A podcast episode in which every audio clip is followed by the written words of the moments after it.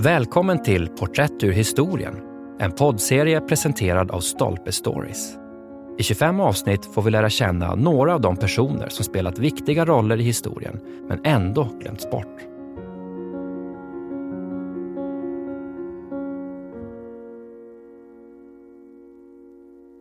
Amanda McKittrick Ross Gränslös kärlek av Andrew Wilton Amanda Ross skulle ha blivit häpen om hon fått veta att hennes namn inte är på allas läppar så här hundra år efter hennes död. När tusen år gått tror jag att det fortfarande kommer att talas om mig, sa hon till en vän. Hon hade skrivit två romaner under starkt inflytande av Marie Corelli, som så vitt det går att utröna var den enda författare hon någonsin faktiskt läste. Corellis Satans bekymmer hade Amanda Ross utan tvivel läst många gånger och var i hennes ögon den största och mest lysande romanförfattare som någonsin levt. Men huruvida hon någonsin läste något annat av Corelli är osäkert. Som barn hade hon fått Klosterbarnen 1798 av den irländska författaren Regina Maria Roche, en gotisk roman av samma snitt som Maria Edgeworths böcker. Amanda Ross hade inte läst Edgeworth. Hon hade inte läst Lewis Carroll. 1928, när hon var nästan 70 år gammal, fick hon reda på att en amerikan hade betalat 15 400 pund för manuskriptet till Alice i Underlandet. Det sporrade hennes intresse, men det gjorde inte Alice. Jag betvivlar att en enda av de personer som nämns är äkta, skrev hon och sammanfattade.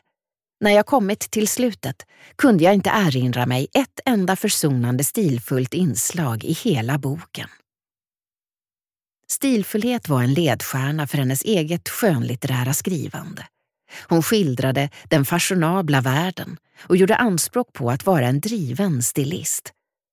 I hennes första roman, vars utgivning hennes make bekostade 1897, berättas om Sir John Dunfern, en man på 40 vårar som ännu aldrig övervägt att slopa ungkarlsidéerna och ersätta dem med andra, som så småningom skulle kunna sammanfalla med det andra könets.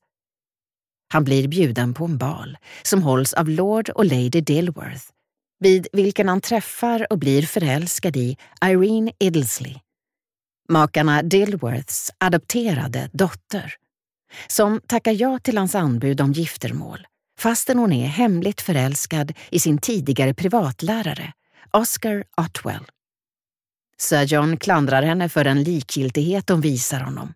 Det får en att vilja avlägsna väften av sanning som sammanflätats med varpen av lögn och spinna en förledande väv till svar, kantad med olika nyanser av kärlek.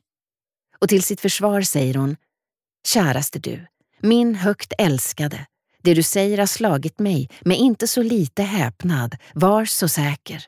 Dina ord är som getingstick, men oavsiktligt. Det är min övertygelse.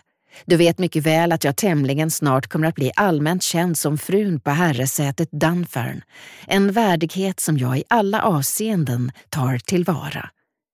En värdighet som åstundas av många långt mer förtjänta än jag vars ursprung än så länge simmar omkring i den ovetande flärdens hav.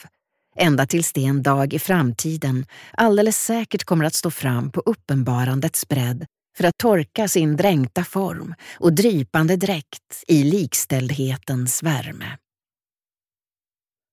Av en slump kom humoristen Barry Payne över Irene Idsley och recenserade den i veckotidningen Black and White i numret den 19 februari 1898 under rubriken Århundradets bok. Men det är en underdrift, avslutade han. Allt man kunde tänka säga om boken vore en underdrift. Den krampaktiga, klådretande kritiken inser sin oförmåga.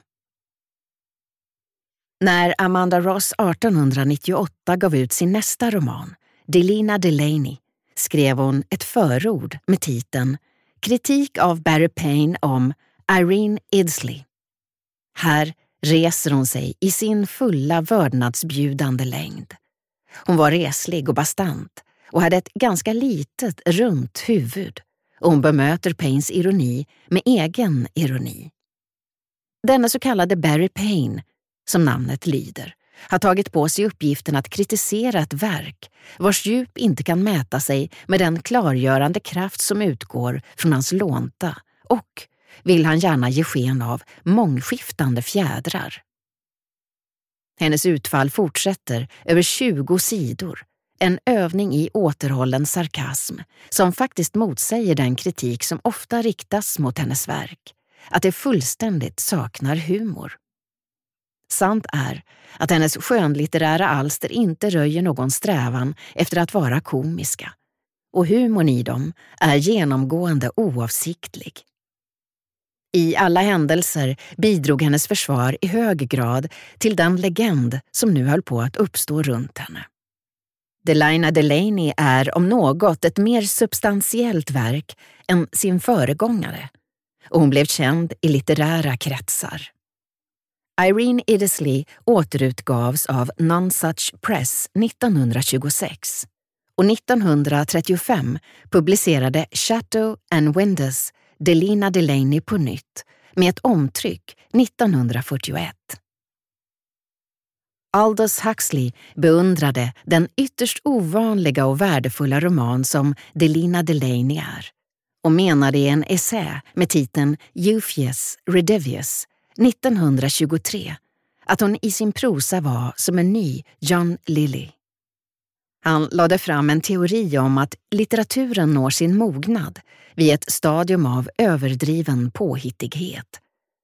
Den unge Shakespeares blomsterrika, fåfänga dikter utgör ett exempel på detta.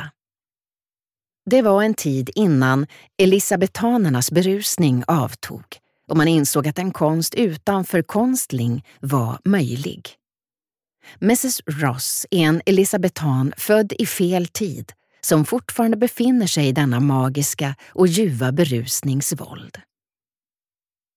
Mark Twain fick sig tillsänt ett exemplar av Irene och skrev “Jag tycker att boken är förtrollande. För många år sedan började jag intressera mig för nonsenslitteratur och det är roligt att nu kunna utöka samlingen med den märkvärdiga bok du skickat mig. J.R.R. Tolkien, C.S. Lewis, D.B. Wyndham Lewis, som Amanda Ross kallade St. Scandalbags. Desmond McCarthy och andra bildade en inofficiell Amanda Ross fanclub. De brukade leka en lek där medlemmarna tävlade om att läsa upp stycken ur hennes verk utan att börja skratta. Osbert Sitwell skrev i Laughter in the Next Room 1948 att Amanda Ross enfaldigt prunkande och skrattretande böcker före kriget var mycket populära inom den litterära eliten.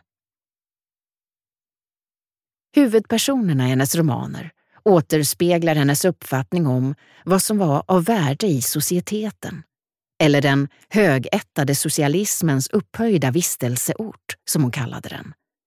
Hon beskrev sig själv på följande sätt.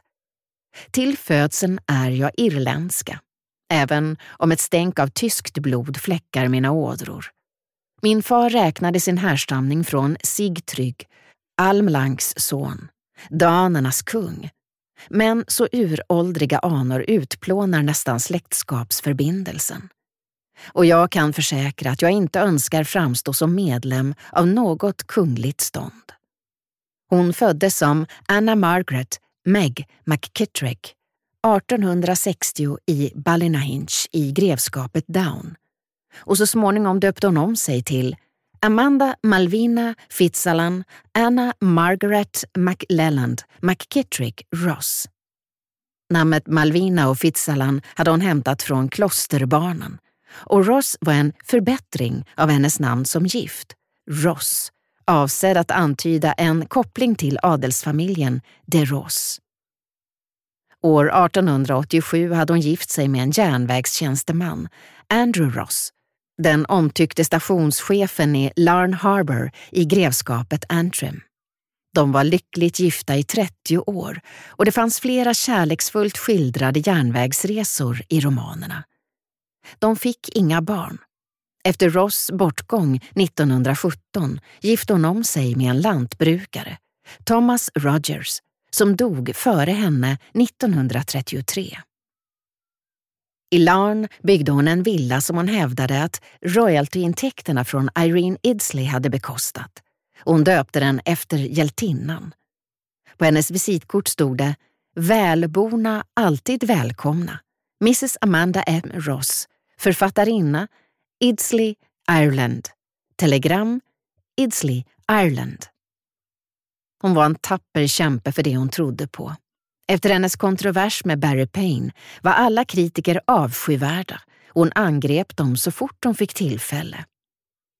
I romanerna finns långa ovidkommande utvikningar där hon okvädar kritiker med förbluffande fantasifulla invektiv. Hennes levnadstecknare sammanställde en två sidor lång lista över de förelämpningar hon utslungade mot dem. Inbilska dagmaskar, korrupta krabbtaskor, slumpartat skadelystna gnällspikar, bastardkvalster med åsnehjärnor, maskstungna av makulatörer av snille. I hemorten Larn förvärvade och drev hon en kalkugn som andra personer påstod sig äga.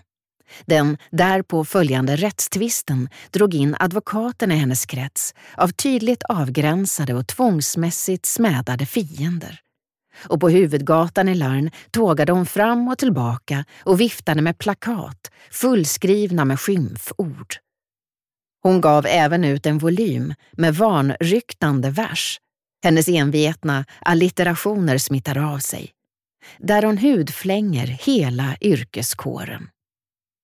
Diktsamlingen hade titeln Poems of Puncture 1913 och i den påstod hon sig ha skrivit inte bara Irene och Delina utan även The Hedge Round Hell, The Lusty Lawyers, Motherless Moon etc. etc. Inga av dessa senare verk kom någonsin i tryck. Mycket av hennes vrede mot advokater slussades in i en annan roman, Helen Huddleston, som hon aldrig skrev färdigt och som gavs ut efter hennes död. Den kan med viss rätt sägas vara hennes mest framstående verk. Här når den stilistiska förkonstlingen sin fulländning och hennes idé om oförfalskad skurkaktighet förkroppsligas i hennes enda onde manlige hjälte, Lord Raspberry. På frågan varför hon gett honom det namnet såg hon förbryllad ut och svarade vad skulle jag annars kalla honom? Kvinnliga skurkar finns det däremot gott om. För att vara en något pryd edvardiansk dam kunde hon använda ett chockerande oförblommerat språk. Hon skilde sig med liv och lust från mängden och även om hennes romaner bara gav uttryck för hennes drömmar om vad som var det goda livet och vilka som var dess fiender, så levde hon själv i en till stor del fiktiv värld där hon vistades med mod och förtröstan. 1933 kom ytterligare en diktsamling, Fumes of Formation. I dessa verser förefaller hon vara lugnare, med en mer humoristisk, distanserad syn på livet. Ett behagligt och positivt sätt att runda av författarskapet. Hon dog 1939. Hennes biografi Oh Rare Amanda av Jack Lodon gavs ut 1954 och följdes av en andra upplaga 1969. Hon blev föremål för hyllningar vid Belfast Literary Festival 2006, så hennes berömmelse har levt kvar, om än knappt, in i det 21 seklet. Låt oss hoppas att hennes förutsägelse för egen del besannas i en glansfull framtid. Vi bör åtminstone minnas henne som den romantiska romanens Florence Foster Jenkins. Andrew Wilton var intendent för brittiska avdelningen vid Tate Gallery och senare gästforskare vid Tate Britain.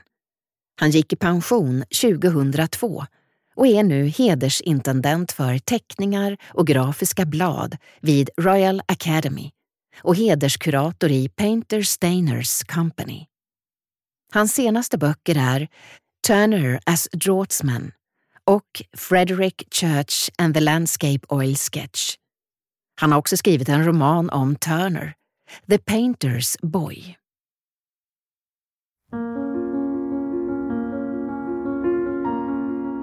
Du har lyssnat på poddserien Porträtt ur historien som presenteras av Stolpe Stories och inläst av Mimmi Kandler.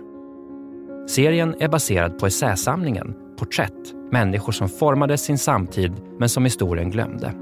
Essäsamlingen finns ute nu. Glöm inte att du som lyssnar har 20% rabatt på alla bokförlaget Stolpes titlar på Bokus.com. Ange rabattkoden STOLPE20.